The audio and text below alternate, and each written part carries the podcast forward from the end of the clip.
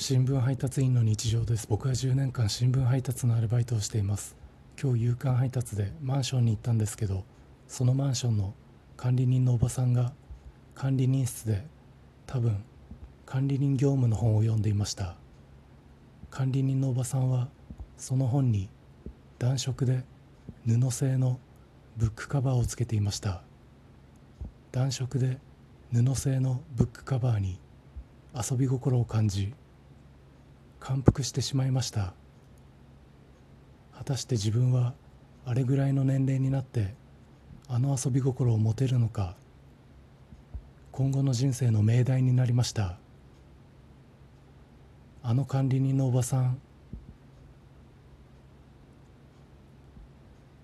いい年の取り方してます。